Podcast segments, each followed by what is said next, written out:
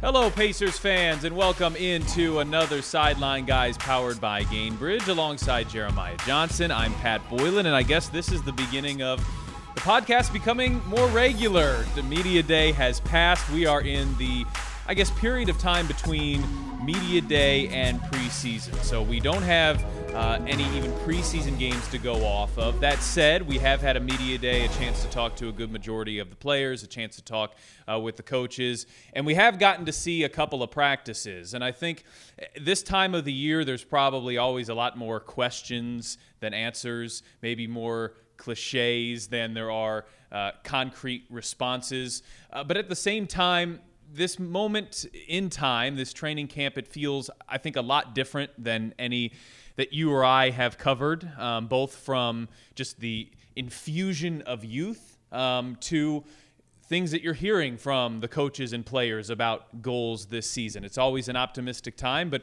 what have your takeaways been here so far, JJ? It is very different. I found myself at the conclusion of Media Day thinking, that was just a little bit different. I think it's maybe the 10th year that I've sat down and had, you know, an 8 to 10 minute conversation with every player on the roster and the head coach going back to uh, the 2013 14 season. Actually, I was the pregame producer and actually did the interviews that year. So I've been a part of this media day, optimism, hope for the season kind of uh, line of questioning, and this one was different. And I'll get my media day recap in a minute, but I have to say, I'm glad you were able to open up about an hour in your week uh, to do the, the little old podcast because uh, I had Ted Wu at practice come up to me and say, I, I heard the news about Pat. And I was like, where was that? Oh, it was on Fox News. Well, I think it was Fox 59. And then uh, we know you and Alexa were on Inside Edition where that's about to be on. Uh, okay, so I haven't seen the clip yet, and it's an unfortunate uh, reaction to what you're dealing with this week. But uh, uh, we're glad that you're going to still have a wedding coming up this weekend. Your your family is is going to all be able to be here, and and obviously our thoughts are with everyone in the eye of the storm, Hurricane Ian. So just an unfortunate set of circumstances for you personally, though. That's the most important thing here. Is look, there's there's more at stake this week uh, in Florida than a wedding. Uh, to fill in the gaps for some who maybe don't know, we are recording this podcast in person. We are next to each other. I always appreciate when we get the opportunity to do that. I think they're just a little bit better when you and I get to do it in person. Uh, but this is not exactly what I had planned for uh, Thursday, two days before.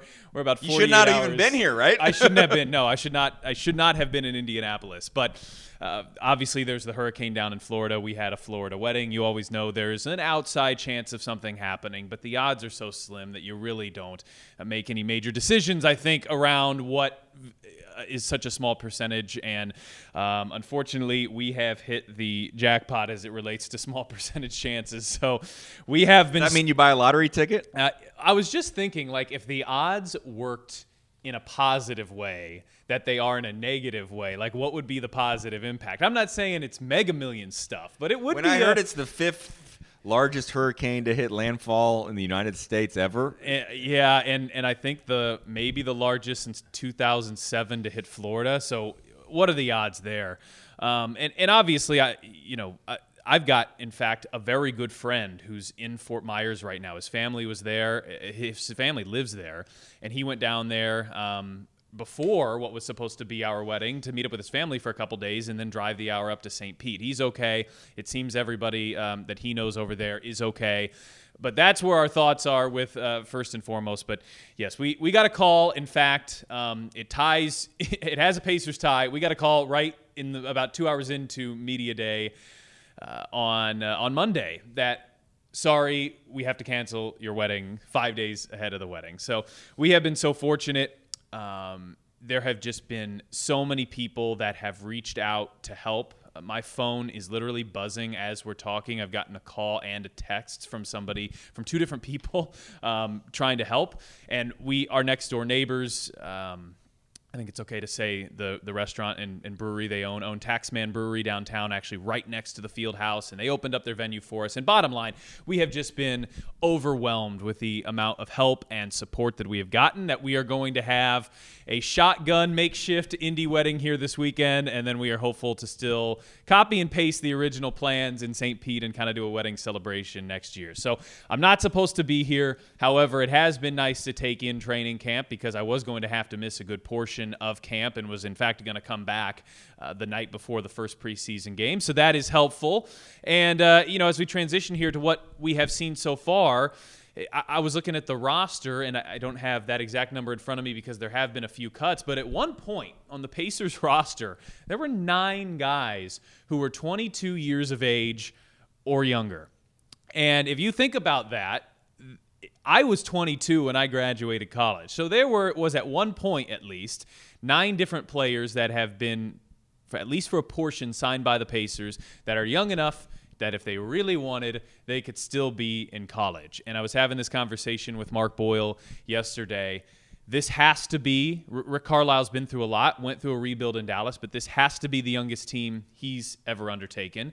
And I think I started to get this feeling as the season kind of turned last year, and, and you saw Rick Carlisle kind of make a, a, transition of understanding that this group was not going to, for example, get the four seed uh, in the East. And it really seemed like the part of his job he was enjoying the most was the ability to work with, the ability to kind of uh, mold a lot of the young guys on the roster and help them grow. And that has been backed up, I think, by everything he has said um, and, and, seems to feel right now. This is a, a really unique opportunity for this franchise, and they've got a guy who came here for a very different opportunity in Rick Carlisle, but it seems like he's embracing this opportunity, uh, perhaps maybe even in a way more so than the original one he thought he was coming in here for. All of the things that you just said are accurate. And when Rick Carlisle addressed the media on Monday, before he went around to some of the different stations, I believe he said it's a new era of Pacers basketball. He acknowledged, uh, you know, we probably on the podcast, and maybe we could get some help from listeners.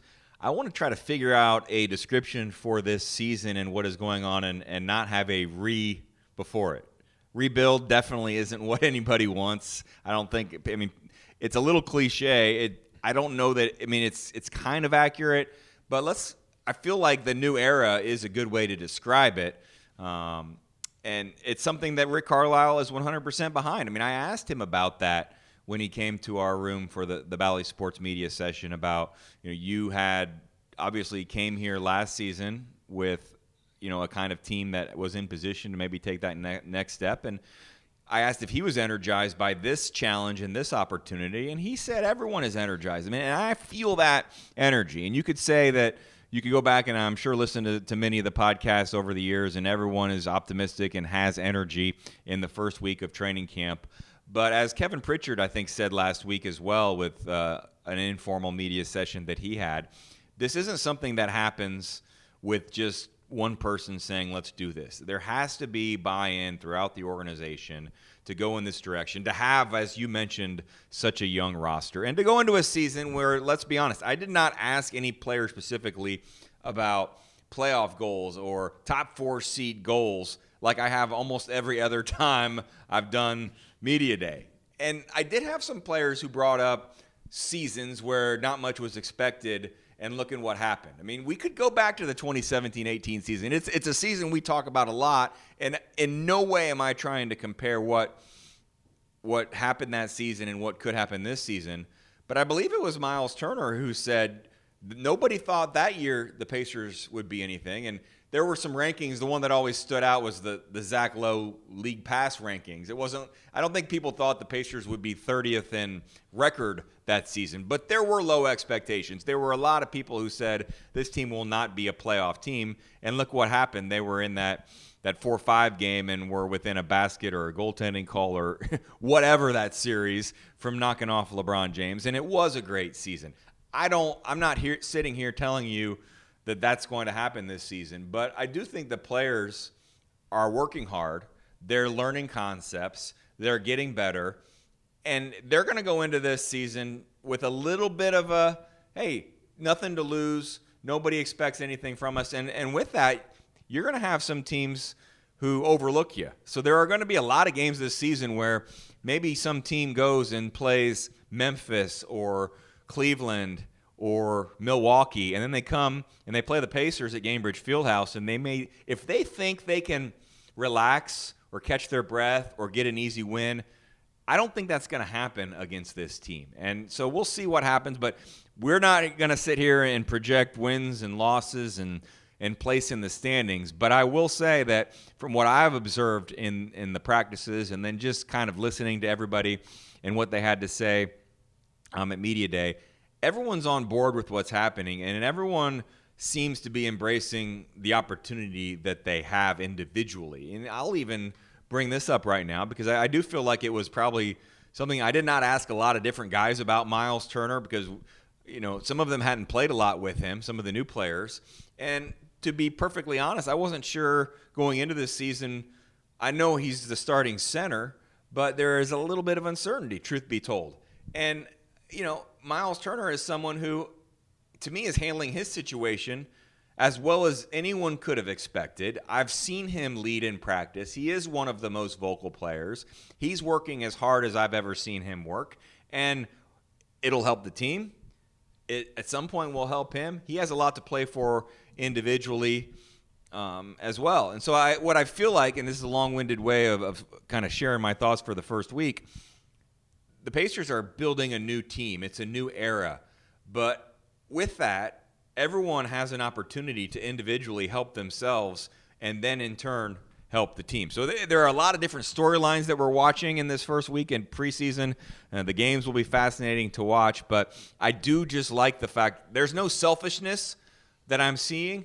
However, everything will take care of itself, I think, if everyone plays to the best of their ability individually you and I started this podcast leading into the 2016 2017 season. So we probably, our very first episode was probably right around this time six years ago. And right around this time every year, I think you and I have talked about where the ceiling and where the floor is for this team. And, and always, since we have started this, the ceiling, uh, I think almost every single year, I think it was at least realistic to say if things went right, except for uh, maybe the 17 18 season, which is the ironic one because they ended up uh, almost getting a, a, home first round playoff series. But I think that was, if things go, if everything goes right, uh, that four seed or that three seed is not out of the realm of possibility. And they got there in the 2019 20, uh, the, sorry, the 18 no, the 1920 season, which was interrupted by COVID, and the 17-18 season, they got really close. You also had years like last year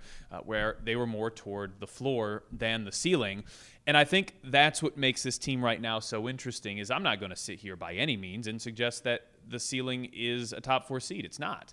Uh, but I am going to say I really don't know what to expect, and I think the most likely scenario, and Kevin Pritchard touched on this a little bit when he spoke uh, with media about a week, week and a half ago, is that you've got a young team with a ton of athleticism and a lot of budding talent. That talent is not always going to show up game in and game out. And that youth is probably going to show up a whole lot. You're probably going to have some stretches this year, especially those road trips where recent history, the Pacers have done pretty well on big road trips. We go into these, you know, um, monumental kind of threatening road trips. You play five games out west that include Lakers and Warriors, and you go, you got to keep it together here. And historically, since we've been doing this podcast, the Pacers have done a nice job at those. I think you probably have to look at those, for example, a little bit differently when you've got a team this young. And there's going to be probably a lot of stretches where you remember just how young this group is. At the same point, I mean, l- let's just look at some of the, the guys that are going to be playing significant minutes Tyrese Haliburton, Chris Duarte, Jalen Smith, uh, Ben Mathurin, maybe Aaron Nesmith, and uh, Isaiah Jackson. And all of those guys we have seen in different varying levels of significant flashes where you go, you know, wow, this guy could really turn into something significant, and maybe his individual ceiling is is still fairly high. So I expect, while I, I think it's important to temper expectations and understand the bigger picture and the I won't use a reword either. I'll just say build. Uh, the build that is happening right now. I think it's important to understand that right now is not anywhere near the finished product, and to get where the finished product needs to be, um, you might need a year of this, where expectations are, where the front office I think has has very clearly placed them. That said, I, I think there's so much intrigue from an individual player perspective. Like Tyrese Haliburton, oftentimes you see guys make their biggest jump year two to year three, and so what can Tyrese Haliburton be? I think everybody um, in this building agrees that Haliburton has the ability to be a perennial All Star. I'm not saying this year is going to determine that. But typically, year two to year three is where a guy really starts to figure it out. And he's figured it out pretty well in his first couple of years. Do we see a version of him that makes us think, wow, this guy is going to be one of the best point guards in the NBA, one of the top point guards in the NBA for uh, the very long term? Chris Duarte's fascinating, right? He got off to a fantastic start last year and then dealt with some injuries. We know the Jalen Smith story. I'm not going to get into each one of these guys uh, necessarily here by myself, although feel free if anybody's interesting to you to delve in a little bit deeper. But we saw flashes from Jackson. We saw flashes from Taylor. Aaron Nesmith was a high draft pick. And Ben Mathurin's maybe the most interesting guy of all of them here coming into camp and coming into the preseason. As you watch this team this season – I think it's the one time that I think it's okay to watch now and think about two or three years from now. And you're watching the start of this. Let's say those two players, Ben Mathurin and Tyrese Halliburton, and you and you can look at them, and I want you to like watch them this season, and then say, with two or three years of on-court chemistry, off-court chemistry, for Mathurin specifically, learning the NBA game.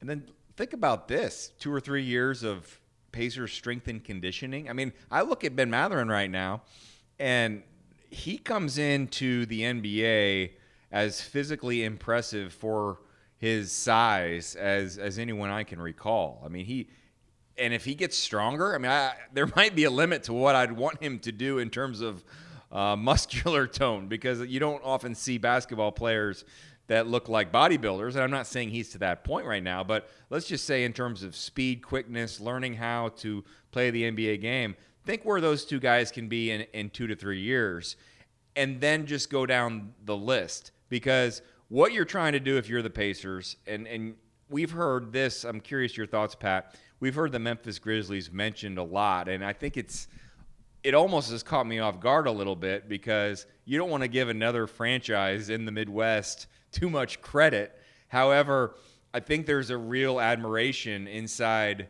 the Ascension St. Vincent Center, especially in the front office area, for what has happened in Memphis with an organization that is in a small market. And I'll even go so far as to say it's not the basketball market that Indiana is. And right. And I would say three or four years ago, going to games at the FedEx Forum it was fun because you were outside of Beale Street, but there there wasn't much cachet or buzz to that. And, and if someone even had to ask me, honestly, three years ago, four years ago, what would be a franchise that might be in trouble or could move, it would have been on my list of about two or three. And now look at it. It's one of the hot spots in the NBA. They're a championship contender. I don't think that's any stretch to say that. And there's just a, so much hope and optimism. And that's in a pretty short amount of time. They had a couple of lean years. And if you can hit on two or three drafts in a row, and then you start to supplement the roster with the guys that are the fourth, fifth, sixth best player on your team, and those guys are better than the fourth, fifth, sixth best player on the other teams, that's how you win big. So to me, Haliburton and Mathurin, that's where it sort of all starts for this um, reconstruction, I believe you said. So I'm revved up. That's another R word. I think that's the theme of the season, right? revved. Yep, yep. So I'm revved up for the reconstruction. Uh, but it, it all starts with those two guys, and you're excited about guys like I mean Terry Taylor, Aaron Nesmith. What will he become? But if you can at the end of this season see those two players, Mathurin and Haliburton, and even maybe to some extent, I'll even throw Chris Duarte in there because I don't think anybody really knows what his. Eh, for being an old rookie, I still don't know what his ceiling or how good he can be. Could he be your fourth, fifth, sixth best player, and, and what should he be? I mean, that, to me, that's where it, what it all comes down to is how do you, how does your player in that position compare to the players you're playing against? And uh, I, I'm going to be watching a lot. And, and Haliburton, we'll spend a lot of time on this podcast talking about him. But in the week before training camp, I watched him training camp with Tyrese at the Riverside Sports Center, put on a training camp for free for kids, and led it from start to finish. Was vocal, was active, was enthusiastic, and I've not seen him any differently any other time this offseason and now in the first week of training camp, whether on the court or whether facing the media. Um, I've just appreciated everything. So the only thing I'll say is don't change. Get, let's just have this Tyrese uh, moving forward. Back to the point that you were making previously about Memphis. Like, let's go back. I, I haven't looked exactly at this at this timeline, but I would imagine it's pretty close to being correct. Let's go back to the 17-18 season, which which we have discussed, and and LeBron James is at the tail end of his Cleveland run, and then maybe early into 2018 or so. And during that time, at least close to it, the Memphis Grizzlies are experiencing the end of the Gasol and Randolph run. It's clear that um, at least where they hope to be they're not going to get there anymore. Their best days are behind them. Cleveland is watching the best player in the NBA leave their franchise for a second time. Th- and neither of these teams are in big markets. As you noted, Memphis is, is maybe the smallest market uh, in the NBA. And Cleveland, while a decent sized city, is obviously not a major market either. So both of these teams just four years ago were in a position where you might make the case. Again, I'd have to go back and look closely to know if you'd say this definitively, but you might make a case that if you were to say, if you're a GM and you and you're taking over, or if you're a fan and you could be a fan of any of these 30 teams, which two might you rank at the bottom? You might say Cleveland and Memphis at that time. And look where both of those franchises are now. You did a nice job of detailing Memphis. Cleveland's in a position where they hit on Garland, they hit on Mobley, and then they had the assets, and they've had a couple of other draft picks higher up that have maybe not missed, but not been major hits like Mobley or Garland. But then they had the type of assets to acquire somebody like Donovan Mitchell. The Pacers are really where those teams were um, back then. Although I would argue they're in a better spot because those teams did not have a player like Tyrese Haliburton and did not have a number six pick coming up and did not already have two first round draft picks in Duarte and Jackson. But they're more similar to those teams then than they are to those teams now. But I think it's also important to note the Pacers have done an excellent job at acquiring a ton of assets, maybe not Oklahoma City level assets, but a ton of assets to where if they ever could get in a position like this where you hit on a couple of draft picks, you maybe have the ability to do what Cleveland has done. Uh, and and go after something like Donovan Mitchell. You just never know where the NBA landscape is going to be. It's impossible to predict a couple of years from now. But that's, I think, a situation you're setting yourself up for as well. You look at Memphis and you hit big on Jaren Jackson Jr. and, of course, on Ja Morant. And if you look at Cleveland, you hit big on Garland and Mobley. And in, in Memphis's situation, they then hit late in the first round on somebody like Desmond Bane. So it's an example that it takes multiple first round draft picks to hit. But at the same point, the Pacers got a kickstart in this by getting Tyrese Haliburton because they traded for a, a first round draft pick that's very likely to hit at a high level. So they're almost like a year ahead of those teams in that regard but it's it's a challenging strategy. It's easy to look at those two teams and you know kind of start uh, frothing at the mouth a little bit on what the potential is because the potential is great. It's very, very high. But you look at a couple of other franchises that you probably would have put far ahead of those teams four years ago, like Sacramento and Minnesota. Minnesota's now doing an excellent job, but it took them, what, 15 years to get there. And everybody knows Sacramento's story, and that's the risk of doing something like this. So, uh, you know, the Pacers are putting themselves in a position where they are willing uh, to take some risk willing, willing to drop their floor with the understanding that it's going to also massively raise their ceiling. Tyrese Haliburton is probably the most important player as it relates to that. Ben Mathurin may be a close second. But what does Ben Mathurin become, assuming that we know Tyrese Haliburton and uh, about what he's going to become, or at least have a pretty good idea that he's going to be, at minimum, a very good NBA player? Ben Mathurin is the first real box to check what kind of guy is he? Is he a foundational piece that has the ability to make multiple All Stars? And if so, then you've hit with Tyrese and you've hit with Mathurin, and I think you have really come out of the gates running here from a big picture standpoint. You had Isaiah Jackson, you had Chris Duarte into the mix, and you've got three more first round draft picks. But it's vital. It's absolutely vital that you hit when you have these earlier draft selections. We'll get our first look at Ben Mathurin right away. And I, I don't know, do you think, is it is it too early here? Only a few practices in, only media day in. We haven't even uh, seen him play in a game outside of summer league. Is it is it too early to put any, I guess, hopeful expectations on Ben Mathurin as we get started here? You know, I was scrolling through NBA TV the other day, just seeing what kind of you know opening week programming they had, and they had some media day recaps, but they they had a program that was I think Kia forecast, and it was forecasting the rookie of the year and I, I thought for a second, because a lot of these national shows and podcasts, let's be honest, they're probably not going to spend a lot of time, at least early in this season, breaking down the Pacers. But that might be one area where you could go into a season and, and in terms of potential, the kind of player that's going to get, you know, playing time, numbers, uh, opportunities to score, and, and be in those kind of highlights that can go viral. Why would Ben Mather not be in your top four to five list of rookie of the year candidates. I mean, he was drafted sixth, so it's not anything earth shattering or breaking news wise to say that. Chet Holmgren, Holmgren's not, he's not going to be eligible for rookie of the year. So he's already in the discussion, but it is something to watch and to consider. And I'm not, I think that he is going to have some, this is the NBA, this isn't the Pac 12 type of uh, learning curve to go through this season. But the thing that I like most about him, and it's the one thing that Chad Buchanan, Kevin Pritchard, Rick Carlisle will bring up when asked about him specifically, is his competitive nature and just what he brings to the court.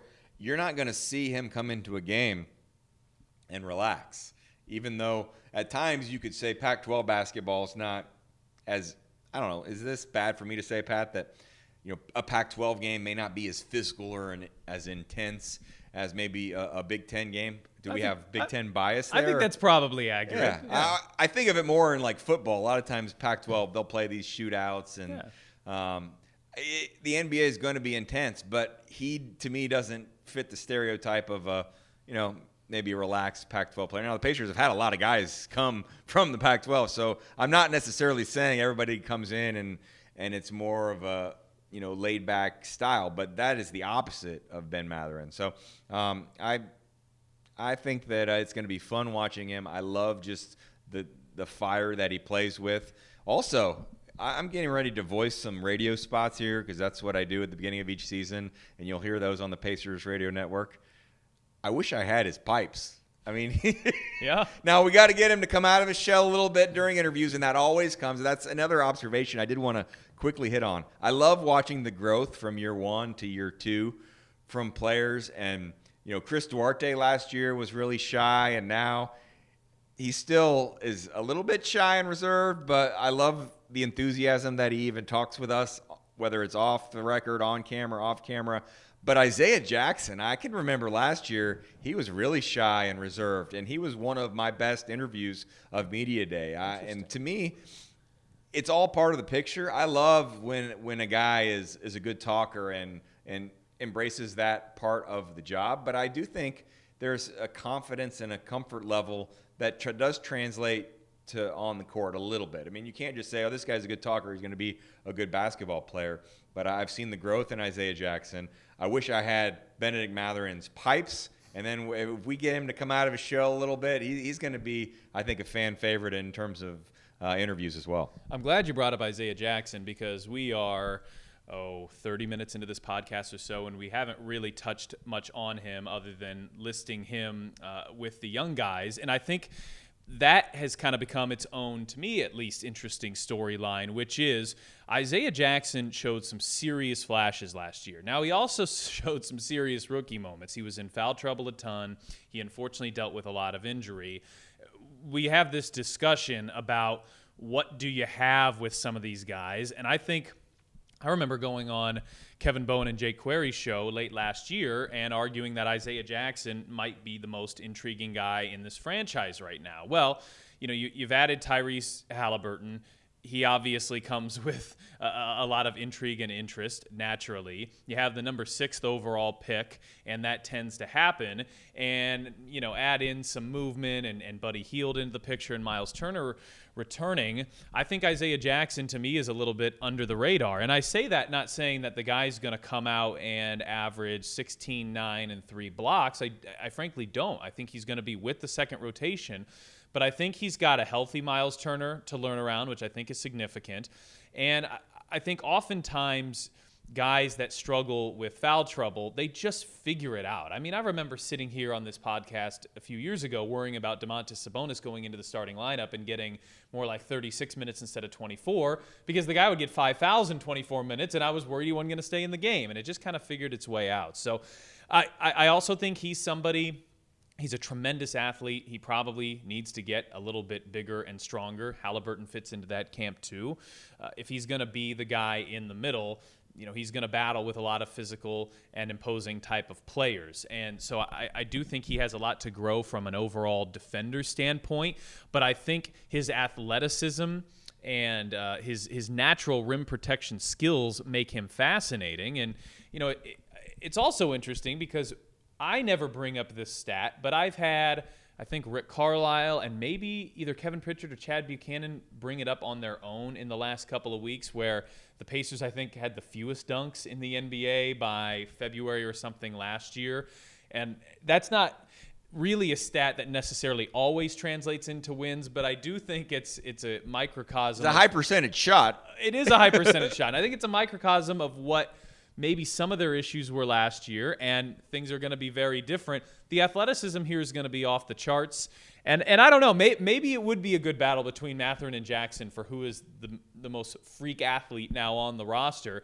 But I do think Jackson has maybe been just a little bit buried here because of all of the other intrigue and interest with other guys that have come in. I'm fascinated to see what he can do what I'm interested in seeing, and I don't know that we will know for a while, but maybe at the end of the season, you'll have a better idea of can Isaiah Jackson be a starting center and a guy that you play 30 minutes? Or is he, and this would not be a negative either, is he a sixth or seventh man type of center that you know, because of some foul trouble, but can give you a ton of energy, and maybe is the guy that's finishing games. I mean, the foul trouble, I think, will ha- it'll take care of itself. I'm not as concerned about that, like you've been saying.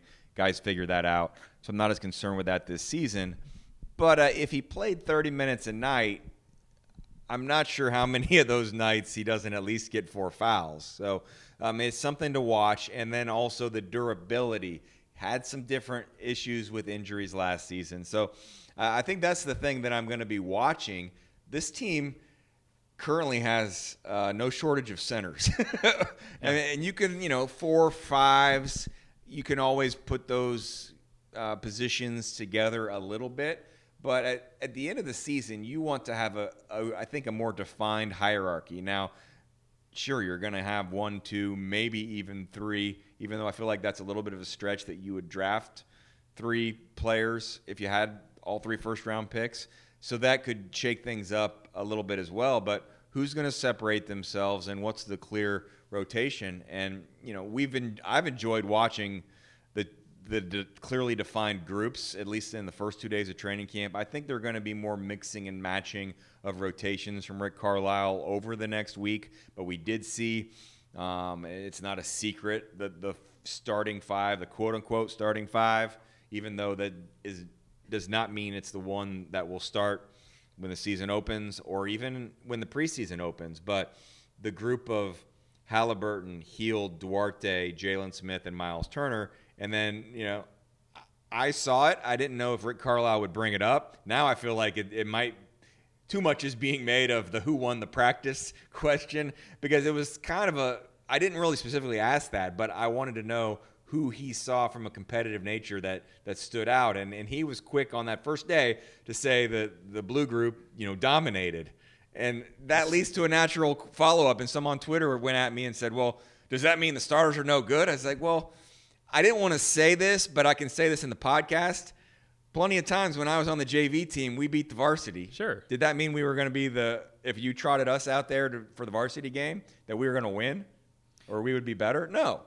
But I love the response the next day, and even that Tyrese Haliburton whether he followed me on Twitter or it got retweeted, he's like, I heard Rick was talking about uh, us getting dominated. Let's ask him in, in day two. Now, I don't think we're going to do this every single day, but it's the competitive nature that I like. And, uh, you know, trying to see who, who, what is the pecking order. And there is even, uh, not to go down, this is probably a topic for a week or two into the season, but there's a there's a battle there in like backup four five ish. You know, I mentioned all the centers. Terry Taylor's looking really good. But Oshae Brissett, I'm sure he doesn't want to back down from a challenge. No doubt. And Goga Bitadze as well is listed in those uh, just influx of centers that you have, the abundance of centers that you have too.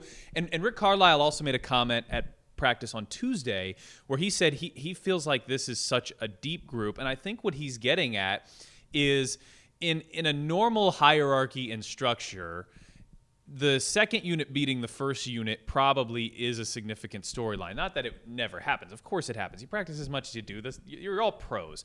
But I think I think what he's getting at is his second unit has a lot of young talent on it. And so it's not necessarily shocking to see the second unit beat the first unit. Right now, the units are this one and two are Tyrese Haliburton is the ones are Tyrese Haliburton, Chris Duarte, Buddy Hield, Jalen Smith, Miles Turner. The second group is TJ McConnell, Ben Mathurin, Aaron Nesmith, uh, Terry Taylor, and Isaiah Jackson. Uh, there's no doubt that that first unit is better, but there's not a massive drop off because you don't have guys who are many guys who are in their late 20s and in their prime. You have Hield and you have Turner, but uh, Tyrese Haliburton is still young, albeit the most talented guy on this team. Chris Duarte is still a second year player. We only just got to see Jalen Smith. And on the flip side of that, you have a veteran point guard in TJ McConnell. You have a couple tremendous athletes in Mathurin and Jackson. Uh, and, and Nesmith has been around a good organization, is in uh, his third year, and Terry Taylor's clearly shown he can play. So I think that's what Rick Carlisle's getting at. Is look, we got a lot of positional battles to go through, and then as you just touched upon, a couple of guys not listed in that grouping of ten: Brissett, Goga Bitadze. Uh, first of all, these are not cast in stone, and second of all, they have something to say about that, and have you know moments in the NBA where they've you know had had been difference makers and have had positive play as well. So I think maybe going into preseason here, as you're starting to look at goals or, or things you might be looking for, look, Tyrese Haliburton is going to be your starting point guard. And I also think it's a fascinating dynamic and maybe a storyline for our next podcast that we can get into a little bit deeper your point guards are Tyrese Haliburton, TJ McConnell. Haliburton is one of the best assisters already in the NBA. McConnell per minute on the floor is always up there with the highest assist rates in the league. And that's what they hope to have out of Nembhard. So I think you have three point guards here who are going to be excellent at setting up everybody else, which I think is key for development. But as you start to say, what do I look for in the preseason here? Uh, well, Tyrese Haliburton is undoubtedly going to be your starting point guard, and Miles Turner is undoubtedly going to be your starting center. So I'm not trying to suggest that there's five jobs up for grabs, but I do think there's a lot of potential for a lot of movement should the right guy. Um, you know, have taken a leap and, and and show a lot. And so I think from a preseason perspective, look, I mean, going into last year, if everybody was healthy, there was zero doubt who the starting five was, and I think that has that was a big qualifier if everyone is healthy. Yeah, and, and, and I hope we're done saying that. I, how many times have we used that phrase? It's almost nauseating to say it now. But if everybody was healthy, you knew who your starting five was here. If everybody's healthy here, you have a couple pretty good ideas, right? But there's so much that could change, and and from the second unit to the third unit as well. And it could be to me. I was asked the question at the golf outing by uh, Kevin and Query, and it was like they were thinking maybe Mathurin just starts the year, and I said I, I, I, my guess would be Chris Duarte and, and Mathurin off the bench, and that's proven what we've seen thus far. The one thing I'll say, kind of to wrap things up, is we don't want to give away too much right now. This is just podcast number one.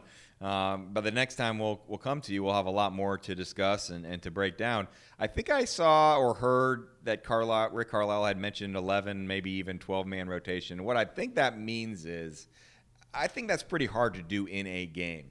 But what I think qualifier if everyone's healthy, uh, you'll see moving forward this season is this could be a Goga Bitadze backup center night, and then maybe a week that he doesn't, and then hey, tap him on the shoulder, and it depends on a little bit how many you know guys are beat up ahead of him, or even what the second unit centers look like um, in the opposition, and so it's it's 11 or 12 guys that could play on any given night but it'll be sort of game plan or situation specific where tonight it's and they probably would know it maybe they wouldn't but it might be one of those things that before the game the coaches say okay Oshae you're you're going to get you're going to get 20 to 25 minutes tonight you need to be ready and there may be another night where you you better be ready but I'm not going to you first. Mean, that that might be how things work. This is just conjecture on my part. I, I, would think it's hard to, to play 11 or 12 because you do need to get into a little bit of a flow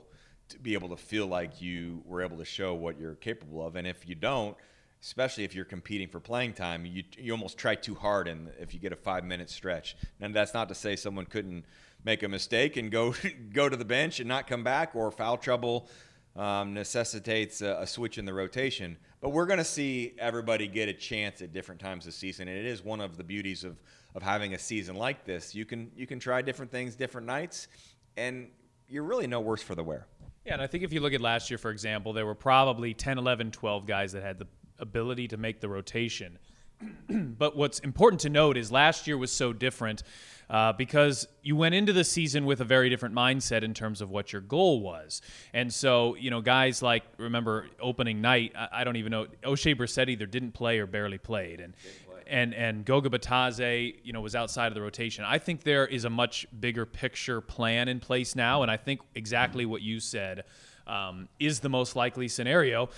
And I think it's also Carlisle's messaging too to his guys that 12 man rotation means you know, we believe in all 12 of these guys for the ability to make the rotation, and our rotations probably are not uh, totally set. So uh, we are recording this here late in the week. Preseason is still a few days away. We'll get this up as, as soon as physically possible. Obviously, if you're listening, it'll be up and, and, and hopefully um, something that you'll be able to have for your weekend. But let's quickly, before we end this, um, let's talk about broadcast plans here for the preseason and anything else you want to talk about as it relates to the TV broadcast. As is the case for many years previously, the official release has not gone out, but we are broadcasting via Bally Sports two preseason games. Those games will be the two home games. So you'll need to try to figure out um, if you're interested. I know the radio will have things covered for the Charlotte and, and New York game and maybe League Pass or um, MSG on Friday. I mean, maybe you can figure out ways. Uh, but Bally Sports, once you get to those two home preseason games, it looks like right now, and again, the, the official release is not out, but it would seem as though a pretty good chance that every night that the Pacers play moving forward would be on would be on Bally Sports. No pre-post coverage for those two preseason games, and I don't think our broadcast plan is finalized yet. If you watched, I did want to kind of clarify. I had someone reach out and say there's been a lot of talk about Bally Sports Plus. If you watched the Pacers on Bally Sports last season, the same way you watched them last season, you are going to be able to watch them this season. There's nothing additional needed. If you were unable to last season for any number of reasons that you did not have access to the channel, you now will have the ability to purchase through Bally Sports Plus. This is just my public service announcement. You can figure out uh, the details on how to do so, but it is at least available to you now if you want to watch the games. And I, it's our job to not just the broadcasters and the players, but it's a kind of a team effort. It's our job to make the uh, make it worth your while. And I think we'll do the very best that we can to to provide a good product. And I think that the team will work hard and and they'll hopefully be entertaining as well. And uh, you know all all systems go. It looks as terms of us traveling. So hopefully I can do even a, an even better job than the last few years of some of that in-game reporting by being at all the games and not just uh, sitting in a room staring at a, a monitor. So I'm looking forward to being back to normal. Looking forward to the season and the the next time we podcast, Pat will be married. The Pacers will have played two games, and and Fan Jam will be right around the corner. We got to mention Fan Jam. Yeah, Fan Jam coming up. So a lot, I guess, is going to happen. in, no particular order. Yeah, a lot's going to happen here in the next uh, next few days and in between the next couple of podcasts. Do you remember off the top of your head, real quick? It, it would have been early March 2019, the last road game. I do. I was in. It was in Dallas. Okay. So it was the. It was a, one of those long and kind of winding road trips that we were on, where you know we went from east to west, and then I think Dallas uh, was the, was the end of it. And I can remember playing on a Sunday in Dallas, and the last couple of games on the trip, we were we were getting our temperature taken. It did not happen at the start of the trip. In the middle of the trip, we were starting to get our temperature taken and I believe it was girls' state finals um, and, and boys' sectional night because I was in my hotel room in Dallas and I was starting to say, yeah, a couple of people asked if I wanted to go to dinner, get a bite to eat, and I said, yeah, I think I'm just going to stay in. I, I don't know. It just feels weird out there. And even at that game, um, you know, Miles Turner had a meet and greet where he was helping out a, a youngster that had been in, um, had been bullied and had been treated poorly, and you know they were kind of hugging and high fiving, and I'm like, this might not is be happening for a while like this. And then uh, the Pacers had the game against Boston was the last game right. before the shutdown. Right, so right. Dallas was the last road trip, and the first one I'll be on will actually I haven't even gotten. It's crazy. I don't even have the schedule all memorized. I know there's three home games. What's the first road game? That's a good question. I know it's a long road trip. I believe it's a five gamer or four gamer, and it concludes with two in Brooklyn uh, the last one on Halloween night. But what is the actual first road game? The first road game is in Philadelphia, Monday, October 24th. Then a quick trip to Chicago, Washington, Washington, Brooklyn, Brooklyn. A lot of Eastern Conference action to start with. So, yeah, so that'll be, uh, by my quick rudimentary math, that's two years and seven months in between road trips. So Whew. I bring that up because uh, that'll be for you, for Chris, for Quinn uh, and for Mark Boyle as well. The first on site, well, his first on site road broadcast will be uh, the preseason opener as well. So we are excited to have everybody back. Uh, I'll be in the studio in downtown Indianapolis for the first time doing a game in that long. So it's exciting to get back to our normal ways of life and, and hopefully being able to broadcast the game uh, at the very best of our ability on the radio side in Indianapolis, 93.5, 107.5 FM. Along the radio network, you can also get us uh, streaming now on the Pacers app. I believe that has been figured out. That was a little bit of a challenge when the app was upgraded last year, but I believe that's back in. And a lot of people don't know about this, but there is something called Audio League Pass. It's only $10, I think, for the whole year. And it gets you every single radio broadcast uh, for any team around the country. It's the best bargain out there. So if you're out and about in your car, or perhaps you don't get the signal um, if you're not in Indiana, and let's say you're out and about in Texas or something, ten dollars Audio League Pass. And if you have Sirius XM, and Sirius XM well. as well, yeah. So those are ways to catch us outside of the general Indiana area. That'll wrap up our pre preseason edition of the Sideline Guys powered by Gainbridge for JJ. I'm Pat. We will talk to you next week.